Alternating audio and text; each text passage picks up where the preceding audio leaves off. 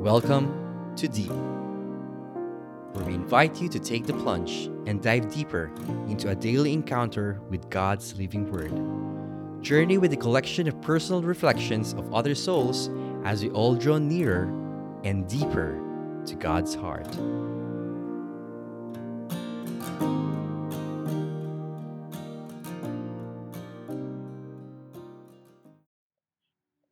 Prayers and blessings, friends. Today is the seventh Monday of Easter. And today's Gospel is taken from John chapter 16, verses 29 to 33. The disciples said to Jesus, Now you are talking plainly and not in any figure of speech.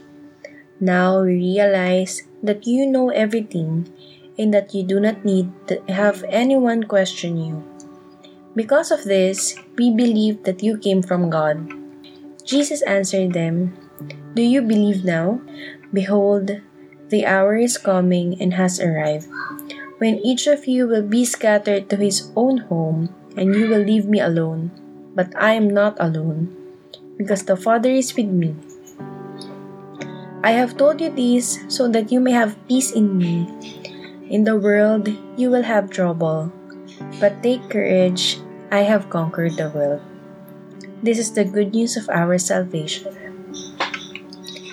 In today's gospel reflection, Jesus gently cautions his disciple not to presume that their faith in him is already well founded and mature.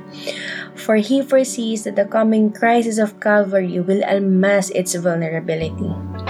While he warns them as well of what is coming, he also assures them that despite their falling away in terror and deserting him at his darkest hour, when they recall this conversation, they will find peace in him, for his mercy is abundant.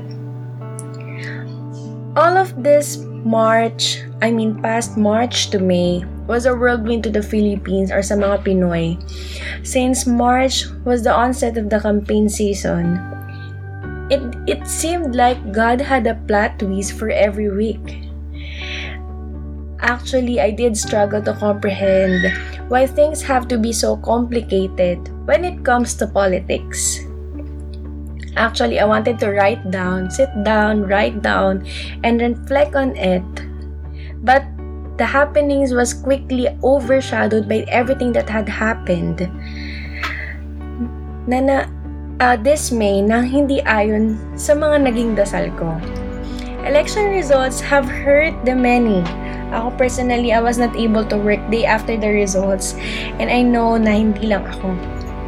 I just realized that when you are wounded, you need really to sit down, to slow down, take your time, feel what needs to be felt, deal with what needs to be dealt with then you can rush back into the rapid of life to your normal routine. You don't need to just slap a band aid over that wound to get over it. Because wounds hurt, and no matter how small they are, and they need to be addressed properly, lest we find ourselves hurting even more. Days after, I have to revisit my core and my anchor. I felt God is reassuring me that this may be the way things are right now. This may be the the election results right now, but this doesn't have to be the way things continue to be. And the answer to all of this chaos is to root to Christ and continue to choose continuously choose to live like Christ. We need to remember that the battle is not against the flesh and blood, but against the rulers, authorities, and the powers of this dark world. So, inasmuch as we celebrate the grace given to us today, and we do what we can now, God is still working things together through the lens of eternity. It is pretty straightforward already that it has always been His story. He just kind he just kindly gave us a part to play. It then falls on us to be a good steward on this world. Jesus perfectly understands the fickleness of our human hearts, our fragile nature, to be in solidarity with us and transfer, transform us from within. So let us pray. Lord Jesus, since you became one of us, you understand our fragile nature. Keep us attuned to your Holy Spirit that we may remain steadfast in your commitment to you. Amen. In the name of the Father, and of the Son, and of the Holy Spirit. Amen. Thank you so much for listening to the to today's gospel reflection. Huwag ka nang matakot. He already conquered the world for us.